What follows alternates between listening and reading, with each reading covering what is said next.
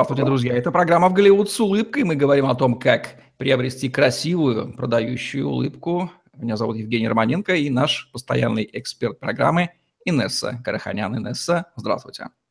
Здравствуйте, Евгений. Здравствуйте, зрители. Инесса Караханян, стоматолог-ортодонт, выравнивает зубы, нормализует прикус, восстанавливает челюстную систему детей и взрослых. Более 8 лет ведет частную практику в стоматологических клиниках Москвы обучалась США и Канаде, сертифицирована по современным методам лечения, наружным и внутренним брекетом, съемным капом, виртуальному планированию лечения. Свыше 500 пациентов с ее помощью уже приобрели красивую и здоровую улыбку. В предыдущем выпуске мы разбирались с влиянием прикуса на личную жизнь. Личная жизнь связана с самооценкой, безусловно. Посвятим сегодня выпуск связи между прикусом и самооценкой. Каким образом зубы и прикусы порождают комплексы и заниженную самооценку?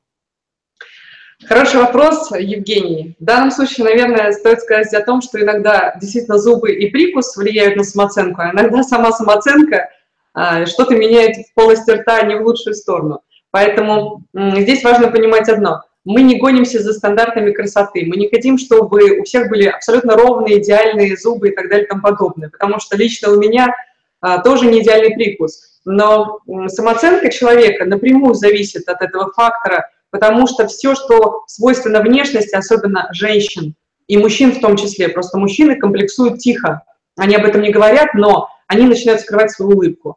А, это самое удручающее, что может быть, когда человек начинает заставлять себя скрывать улыбку и не смеяться, не улыбаться даже в компаниях. Мода диктует правила относительно вида улыбки или кривые зубы воспринимаются как приемлемый дефект? Мода, конечно же, влияет на восприятие и диктовку касаемо всего, что связано не только с человеком и внешним обликом, но и улыбкой в том числе. Поэтому главное не переборщить. То есть понимать один момент, где есть мода и где есть, соответственно, собственная индивидуальность некоторая. Поэтому если человеку нравится вот именно такая его форма зубов или еще что-то, это прекрасно, пусть он становится на этом. Но если же специалисты ему объясняют, с какой точки зрения это было бы хорошо исправить, а именно с точки зрения здоровья, то, конечно, я бы прислушалась. То есть мода хороша в том случае, когда она не идет в разрез со здоровьем. Давайте разберемся в стандартах красивого прикуса. Какими должны быть в норме зубные ряды? Отличный вопрос. Зубные ряды должны быть в норме вот приблизительно такие. Здесь это, конечно, с брекетами, но а, условно, чтобы понимать, впереди зубы должны перекрывать друг друга на определенную высоту, и сбоку точно тоже должны перекрывать друг друга, то есть верхние должны накрывать друг друга. А, таким образом, что клык и позади стоящие зубы, они стоят в шахматном порядке, то есть между двумя нижестоящими и так далее. Потому что если я сейчас возьму и смещу а, положение этих зубов неправильно, то есть вот как-то вот так вот, например, представьте, я сделала всего лишь пару миллиметров изменений. Ну вот то, что мы увидим сбоку и спереди, как это смотрится. Или, например, сделать еще веселее и сместить а, совсем сзади нижнюю челюсть, то же самое. Вроде бы не сильная коррекция, это получается здесь миллиметра 4-5, но вид совсем уже другой. Не только зубов, но и, конечно же, профиль также поменяется. И вопрос, вытекающий из предыдущего, как в таком случае выглядит неправильный или некрасивый прикус? Вот ровно так, как вы показали, или по-другому?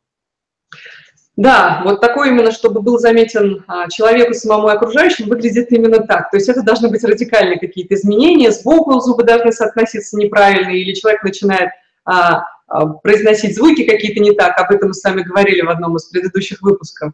А, но в данном случае, конечно, ни один человек не заметит перекрытие, например, в переднем отделе зубов, то есть когда резцы друг друга накрывают там, допустим, не на высоту одну треть нижних зубов, а чуть больше, этот человек не заметит обычным глазом.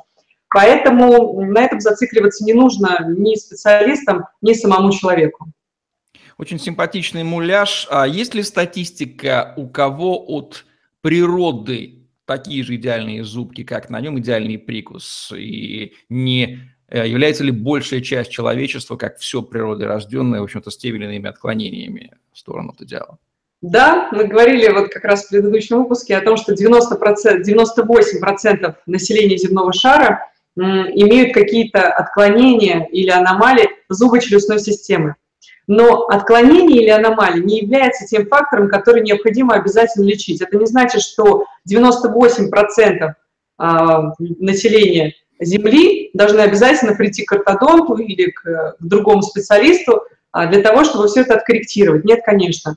Задача именно человека и стоматолога, а, пообщавшись, а, именно разъяснить момент, где нужно менять, для чего, а где это не имеет никакого смысла, кроме как эстетического.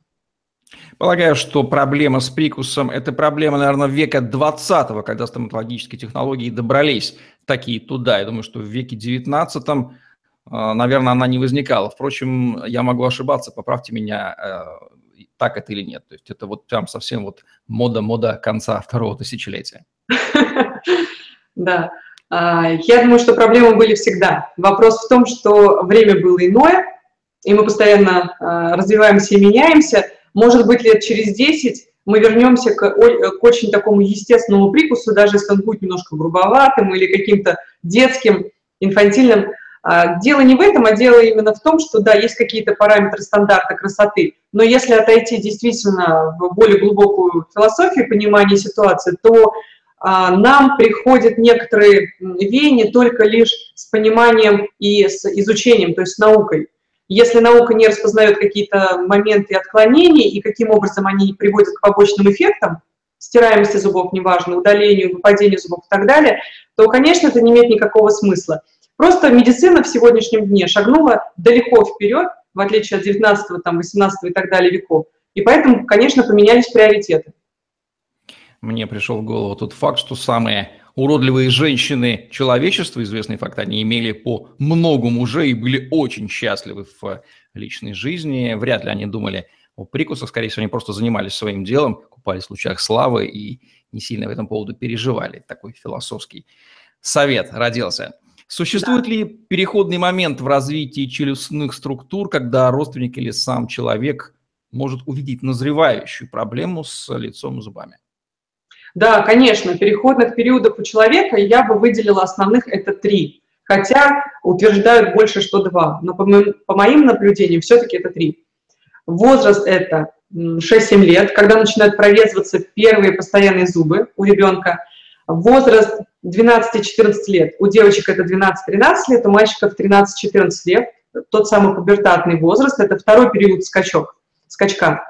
И 15-17 а, лет, когда начинают доформироваться те, скажем так, структуры, которые уже начали развиваться в 13-14 лет активно. Вот здесь тоже нужно обращать внимание, потому что в 13-14 лет может быть еще все в порядке, а уже, например, к 15-16 годам будет явно какая-то даже незначительная, но может быть уже явная диспропорция. Как сказала сотрудник Авира, героине Елены Яковлевой в в фильме «Интердевочка», знаете, дети рождаются при некотором участии родителей. Какое место вы уделили бы наследственному фактору, формирующему патологический прикус? Профиль прикус – это заслуга генов? Да, а, очень важное место нужно уделить наследственности, потому что, как правило, ребенок чаще бывает всего похож либо на маму или папу, либо на бабушку, дедушку, либо даже через поколение. Это имеет место быть наследственный фактор, он вообще а, в человеке, мне кажется, имеет очень большое значение. Редко бывает так, что династия а, здоровая, а вот сам ребенок а, какой-то не такой, не получился и так далее. Поэтому, когда приходит пациент, то чаще всего я просто задаю один вопрос. На кого вы больше похожи внешне? На папу, маму, или вы считаете, что вы абсолютно ни с кем не похожи. Тем более, если это приходит ребенок, он приходит с родителем, это видно, как правило, сразу. Причем чаще, чаще всего родители говорят, вы знаете, мы даже не знаем, в кого он. Хотя вот сидит мама, и она абсолютно подобие ребенка. Сталкивались ли вы в жизни с такими циничными во всех отношениях случаями, когда потенциальная теща или свекровь, приглядываясь к э, второй половинке, говорит, нет, не нужна нам такая невестка или жених, зубки у нее не те, дети будут некрасивые. Я, например, сталкивался. Я тоже с этим сталкивалась. Мне кажется, это связано вообще, в принципе, с цинизмом человека и некоторой некорректностью в данном случае. А, но у меня была такая пациентка, а, которую, кстати, я не стала лечить, именно по причине того, что, а, наверное, в этом участвовала бы вся просто ее семья. А я считаю, что это неправильно абсолютно, потому что в данном случае, с моей точки зрения, мне показалось, что пациентка сама по себе не знает, чего она вообще хочет нужно ей это или не нужно, Там была абсолютно стандартная такая типичная ситуация, просто некоторая неровность зубов, то есть абсолютно эстетический а, дефект. А, но при этом на консультацию а, вторую уже пришла та же самая моя пациентка, но уже со своей свекровью, которая была вся такая, скажем так, расфуфырена, да, если мы будем говорить современным сленгом, видимо, дабы показать, какая она авторитетная. Ну вот, вот на этом этапе я уже и закончила, в принципе, наше планирование лечения. Это хороший маркер, если пациент приходит на прием с родственником или свекровью, тещей, это значит, что точно не он является главным драйвером в принятии решения, связываться с ним не стоит. Давайте попробуем перевести в цифры процент людей, нуждающихся таких в ортодонтах, пластических хирургах и челюстно-лицевых их коллегах. По моим наблюдениям, я бы сказала, что каждому второму или третьему пациенту необходимо лечение. Я говорю это не с точки зрения просто потому, что есть э, какие-то нарушения такие очень а, неявные, а я их как ортодонт вижу. Я никогда не говорю о том, что нужно поправить положение какого-то зуба. Даже иногда отговариваю, говорю, что имеет ли это место быть, и хотите ли вы в это ввязываться и финансово, и во временном, во временном аспекте. А, но где-то действительно второй или третий человек нуждаются в ортодонтическом лечении. Так что вот э, приблизительно и есть тот самый процент. Всегда достаточно высокий. Всегда ли неправильный прикус необратимо портит внешность? Нет, не всегда, конечно, потому что иногда неправильный прикус, скажем так, добавляет изюминки человеку. Не в плане, а, скажем, такого восприятия странного человека, а именно действительно камуфлирует какие-то, может быть, другие дефекты и деформации. Ну, например, у человека может быть достаточно крупный нос. И вот что бы он делал, если бы его пропорции челюстей были очень гармоничны? Но вот иногда компенсация этого носа идет за счет, например, длины подбородка того же самого, или немного, немного выдвинутой челюсти вперед. Потому что если взять и показать пациенту это на фотошопе, как должен быть в идеале его подбородок, то сразу же в лицо начинает бросаться тот самый нос, который также придется корректировать. Как быть, если красивая девушка страдает из э, негармоничной нижней трети лица? К кому ей следует обратиться в первую очередь? К подруге, психологу или к врачу? Точно не к подруге, потому что я заметила такую историю, что никогда подруги, коллеги, женщины не делают никаких комплиментов, но в то же время и не хвалят, когда человек заканчивает ортодонтическое лечение. То есть а, если человек не красив, об этом просто умалчивают. То есть э, каких-то комментариев не делают. Когда человек начинает лечение, говорят, зачем ты это вообще начала и зачем ты это делаешь. И самое интересное, что я иногда видела подруг тех самых моих пациенток, которые приходят и говорят, да нет, я вот не понимаю, зачем, например, Галя это затеяла, но, например, у этой Нади а, еще более ужасающая история, и здесь, в принципе, меня не удивляет, почему она не дает каких-то советов. Конечно, к специалистам, потому что никто как специалист не будет более объективен а, в этой картине. Я думаю, что все женщины с детства знают, что подруги, девочки не лучшие источники информации об объективном положении дела. Оставим это женским психологам. Бывает такое, что дама пытается исправить прикус очень удобным и тоже модным способом, как изменением формы губ. И получается ли такое, что удается действительно с помощью губами скорректировать прикус? Да, немного можно откорректировать некоторые дефекты, скажем так, зубов, да, для того, чтобы не прибегать к какому-то радикальному методу лечения. Это более, скажем так, бывает страшно для человека. Но вот именно взять и добавить геля в губы, поправить положение верхней губы и немножечко скрыть а, вот этот вот провал такой, да, где верхнюю часть практически не видно, и ощущение скошенного вообще профиля лица, он получается. Но опять-таки, это нельзя делать просто у косметологов. Все же лучше будет, если человек обратится хотя бы к пластическому хирургу или челюстно-лицевому хирургу, который даст совет, потому что это может быть просто неудачный опыт, например. В каком возрасте формируется и меняется самооценка? Ведь вряд ли мальчику или девочке в песочнице будет понятно, что у них не тот прикус или несимметричное лицо. Я думаю, что самооценка человека начинает э, очень остро формироваться и достигать своего пика.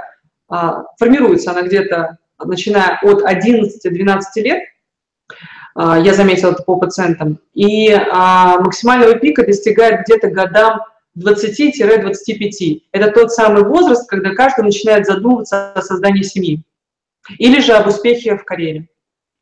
Известно, главная претензия к различного рода медицинским отраслям, так или иначе корректирующим человека, что в качестве маркетинга они используют развитие технологий. Дескать, вот мы научились корректировать прикус челюсти и другие органы, и поэтому, значит, вам стало нужно это делать. Может быть, комплексы начинаются ровно там, возвращаясь к 19 веку, который мы уже упоминали, когда появляются медицинские возможности. Да, отличный вопрос. А, здесь, э, скажем так, двоякая ситуация. А, с одной стороны, мы а, сейчас находимся в то время, когда очень модно обращаться к специалистам. Что бы ни происходило, не надо ничего читать, ты бежишь к специалисту. Это прекрасно. С другой стороны, нужно человеку самому очень четко понимать, где все-таки специалист говорит действительно нужную и важную ценную информацию для человека, а где специалист просто применяет шаблон мышления или шаблон своей компетентности. Вот это очень важно разграничивать. Как правило, я стараюсь пациентам никогда не навязывать а, свою точку зрения. Не то, что стараюсь. В принципе, у меня нет какой-то точки зрения, потому что приходит человек, и я вижу самого человека. То есть мы дело имеем не с зубами, не с какими-то а, неговорящими органами, да, а, у человека есть мозг, у человека есть свой характер, есть своя какая-то уже биография, история и прошлое. И вот на это комплексно нужно ориентироваться. Поэтому заложниками а, трендов каких-то или технологий быть, конечно, не стоит. То есть все, что мы видим и читаем каждый божий день, это не значит, что нужно применять относительно себя. Высокий уровень доверия, который неизбежно образуется при взаимодействии потенциального пациента с врачом, он очень здорово способствует, выражусь так, селзовым языком, конверсии в продажу, потому что можно очень грамотно сказать, что вот вам это нужно исправить, это нужно исправить, и это получится. По каким словесным маркерам пациент может почувствовать, что опять же выражусь так, ему повышают средний чек и навязывают ту услугу, которая им совершенно не нужна, пытаясь исправить естественные природные вещи.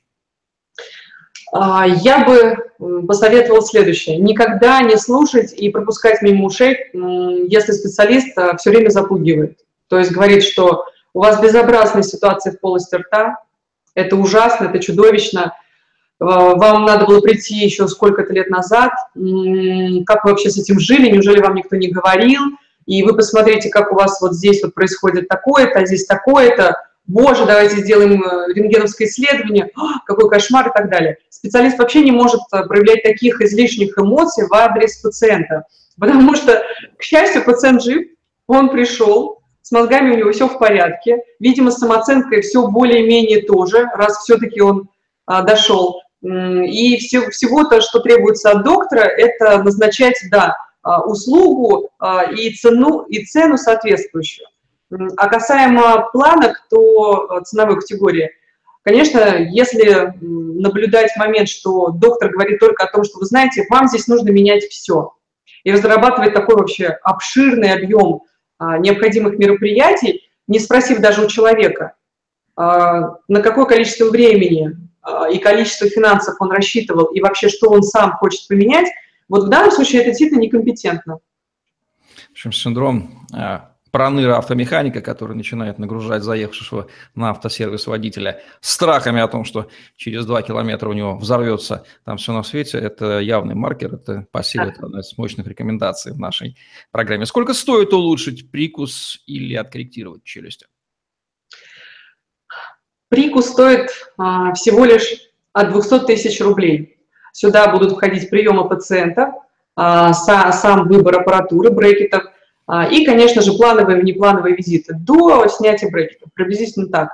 Откорректировать именно челюсти, а мы говорим уже, получается, о смежной комбинации докторов, ортодонта и челюстно-носового хирурга. Это, как мы уже озвучили в предыдущем выпуске, 200 тысяч минимально, а одна челюсть и, а, соответственно, две челюсти 400 и более. Существует, конечно, такое понятие, как квоты, а, но это уже, если пациент обращается а, в институт стоматологии, у нас три медицинских института, и плюс еще есть один Центральный научно-исследовательский институт стоматологии, вот там можно, конечно, узнать по поводу квот. Почему иногда в лечении пациента необходимы несколько врачей сразу, ортодонт и хирург? Да, бывают такие ситуации, когда кооперация докторов просто-напросто необходима, иначе ни один из этих специалистов не сможет помочь человеку. Совершенно не сможет помочь человеку и даже может только навредить. Потому что представим себе картину, а, что у пациента необходимо а, выдвинуть нижнюю челюсть более чем на 5-7 миллиметров. И в таком случае, конечно же, это немыслимо будет иметь побочный эффект, если проводить на так именно для сустава. Это та часть, которая помогает человеку открывать, закрывать рот, смещать ее в стороны и так далее. То есть это, скажем так, был бы травматичный фактор.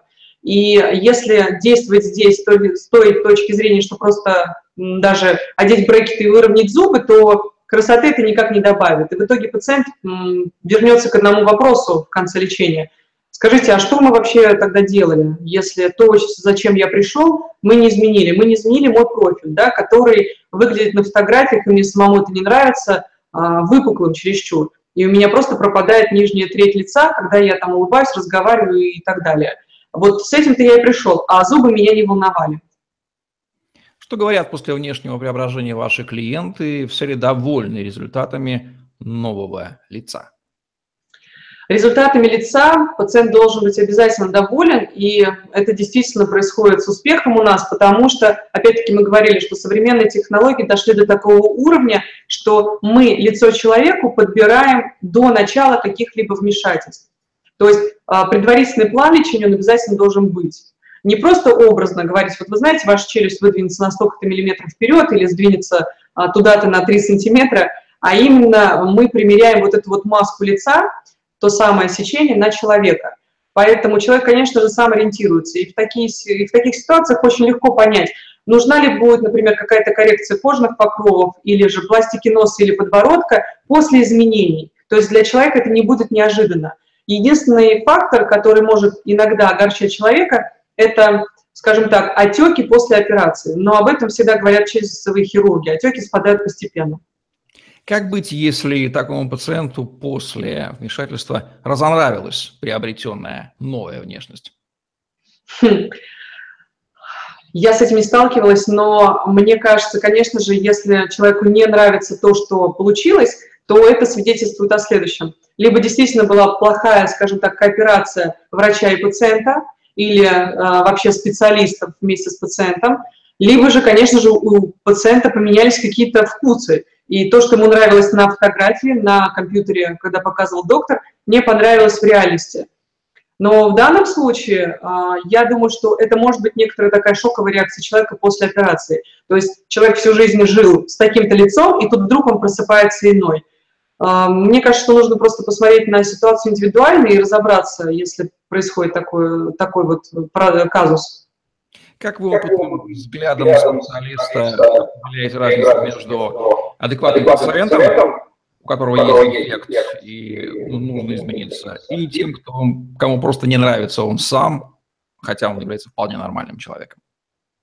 Это очень несложно определить. Помимо объективных э, факторов, которые оценивает специалист, тот же самый прикус, черты лица, гармонию, пропорцию да, соотношений в профиле, Фотографии мы делаем обязательно, фотографируем лицо в разных ракурсах для того, чтобы объективно посмотреть, действительно ли все это гармонично сочетается друг с другом.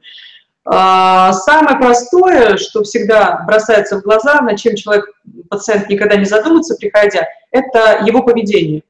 Если человек а, начинает, скажем так, фыркать на все про все, не только на погоду, на настроение, на то, что он сложно припарковался, на то, что он долго ехал, он хмурится, щурится, говорит достаточно нервозно их, или же темпераментно, то это, конечно же, прежде всего выдает а, само восприятие человека на свой счет. Характерно ли для врачей такое явление, как идти на поводу у клиента? Да, я думаю, что огромное количество специалистов идет на поводу клиентов. Это всегда есть плохо, потому что пациент часто бывает манипулятором в данном случае. А, есть, э, знаете, такое э, все-таки понимание, что одно дело, когда, скажем так, врач и пациент – это гармоничные отношения, гармоничное сотрудничество, достаточно корректное.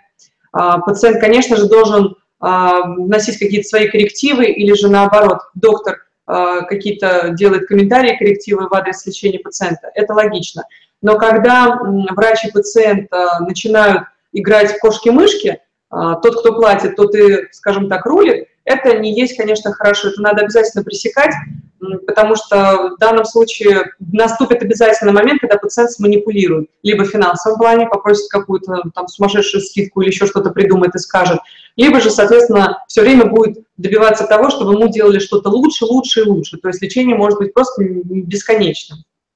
Как вы, как специалист из смежной индустрии, воспринимаете увлечение дам так называемыми уточкиными губами?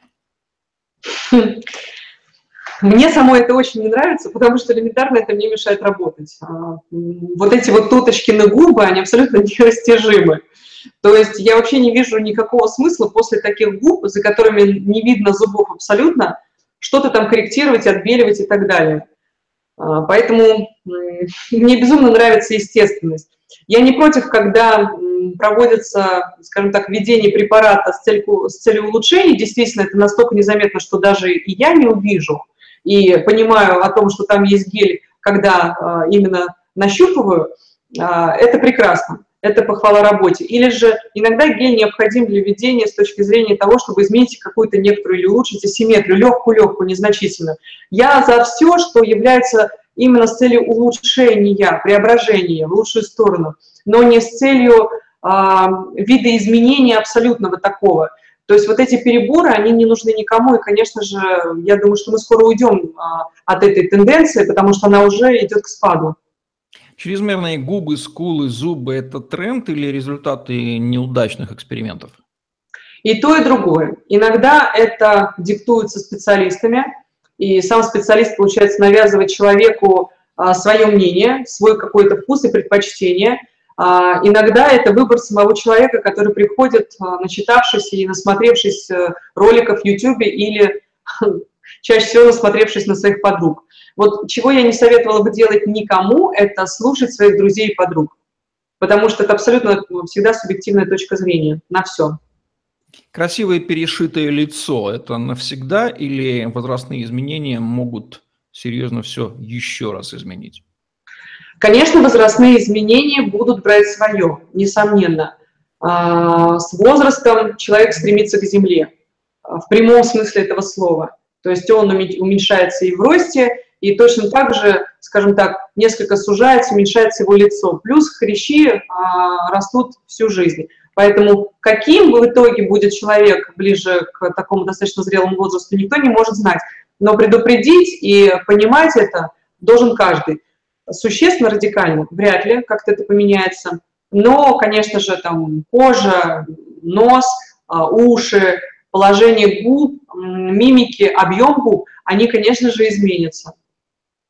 Под финал расскажите, пожалуйста, самый интересный случай из вашей практики ортодонта. А, ну, тогда приведу такой пример как раз по теме именно понимания прикуса, улыбки, профиля лица. А, у меня есть такая веселая пациентка, забавная. Сложная, холеричная, это как раз из серии вот таких недовольных, вечных холериков, а, темпераментных, горячих и так далее. Но нам хватило терпения ее выдержать.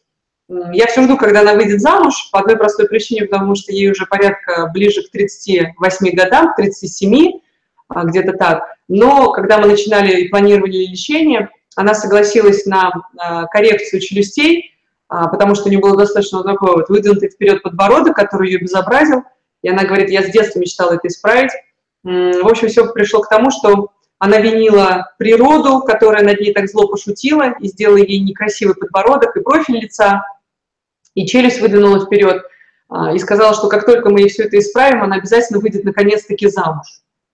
А, и вот когда все это произошло, прошло пару месяцев, и я ее спросила, ну, когда уже, уже мы там выйдем замуж, она говорит, подождите, не давите на меня. Ну, вот, наверное, это один из таких веселых вариантов, а, который свидетельствует, свидетельствует об одном.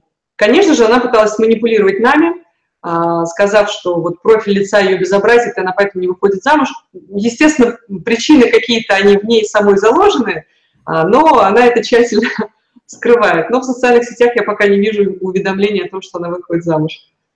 Да, мы понимаем, что причины невыхода женщин замуж часто лежат совсем в иных плоскостях, нежели чем им удобно их называть. Кстати, как часто дамы пытаются решать проблему выхода замуж коррекцией формы коррекции прикуса, коррекции лица, вместо того, чтобы просто банально делать нужные телодвижения в нужных направлениях, знакомиться, общаться, заниматься своим делом, показываться, ну, все, что комплекс маркетинговых мероприятий. Очень часто пациентки, то есть именно женщины, приходят сперва к специалистам, потому что а, для того, чтобы делать те самые телодвижения, которых вы сейчас сказали, а, необходимо быть раскрепощенной и расслабленной. А, а этому мешают, конечно, внутренние комплексы и внешние проявления профиля. Поэтому часто начинается все именно со стоматолога. Корректируется это достаточно быстро и легко.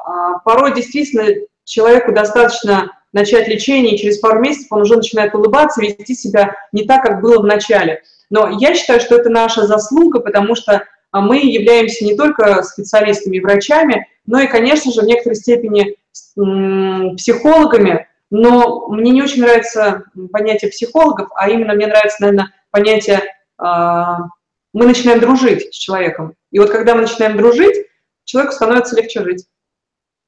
Ну что же, отличный рифма под финал. Главный вывод, который я делаю из общения с потрясающей Инессой Караханян, том, что прикус с прикусом, да, это исправимо, но большая часть проблем с личной жизнью и самооценкой, конечно же, лежит в области головы. И это вселяет оптимизм. Не все устраняется хирургическим вмешательством. Природа, она мудра. Ну, если надо, то устраняется. Слава богу, технология позволяет. За эти мысли спасибо Инессе Криханян в программе Голливуд с улыбкой. Лайк, комментарий, подписывайтесь на наш YouTube-канал, чтобы не пропустить новые интересные видео с вашими любимыми экспертами. И красивых вам продающих улыбок исправляйте прикус ровно тогда, когда это нужно. А самооценка понятие комплексное, не только в прикусе дело. Всем удачи, всем пока. До свидания, до новых встреч.